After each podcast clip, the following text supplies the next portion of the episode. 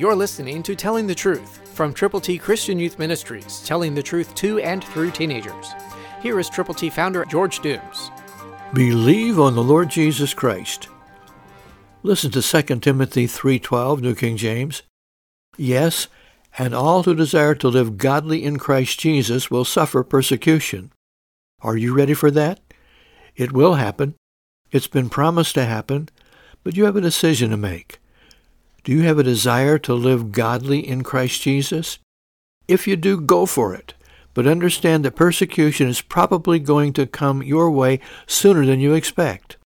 In the meanwhile, keep praying, keep trusting, keep sharing God's glorious gospel with every person you possibly can.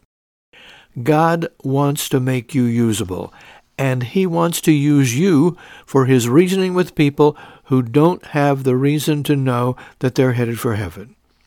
Will you pray for people? Will you pray for God's guidance for you, even for His gumption for you to keep going with the gospel, even though you are headed for persecution, probably sooner than you ever thought would happen to you? Put on the whole armor of God. Stand against the wiles of the devil, and having done all, stand. Know that God wants to make you usable, and He wants to use you to reach others for Him. Will you? Christ through you can change the world. For your free copy of the Telling the Truth newsletter, call 812-867-2418, 812-867-2418, or write Triple T, 13,000 U.S. 41 North, Evansville, Indiana, 47725. Tune in to Telling the Truth next week at this same time on this same station.